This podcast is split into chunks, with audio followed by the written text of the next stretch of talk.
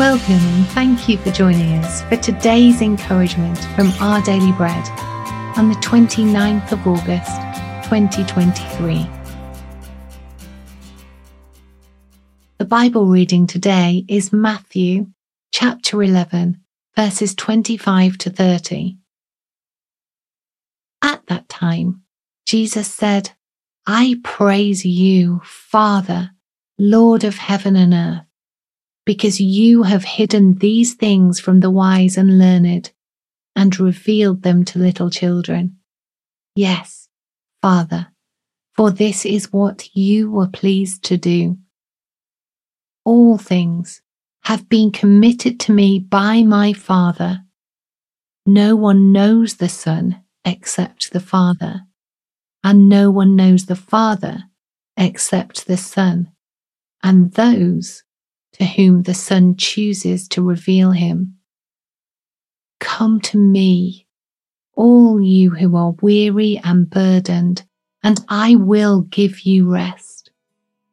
Take my yoke upon you and learn from me, for I am gentle and humble in heart, and you will find rest for your souls. For my yoke is easy and my burden is light.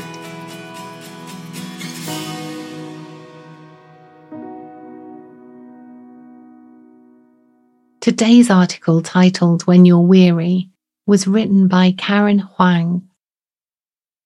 I sat in the stillness of a workday's end, my laptop in front of me.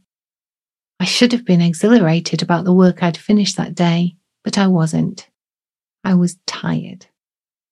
My shoulders ached because of my anxiety over a problem at work, and my mind was spent from thinking about a troubled relationship. I wanted to escape from it all. My thoughts wandered to watching TV that night, but I closed my eyes. Lord, I whispered. I was too tired to say more. All my weariness went into that one word, and somehow I immediately knew that was where it should go. Come to me, Jesus tells us who are weary and burdened, and I will give you rest. Not the rest from a good night's sleep, not the break from reality that television offers, not even the relief when a problem's been solved. Although these may be good sources of rest, the respite they offer is short lived and dependent on our circumstances. In contrast, the rest Jesus gives is lasting and guaranteed by his unchanging character.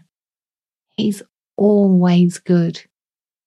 He gives us true rest for our souls, even amid trouble, because we know that everything is in his control we can trust and submit to Him, endure and even thrive in difficult situations because of the strength and restoration only He can give. Come to me, Jesus tells us. Come to me. Let's pray. Heavenly Father, remind me that true rest is found only in you. Amen. Thanks for listening today. My name's Peta, and today's encouragement was provided by Our Daily Bread Ministries.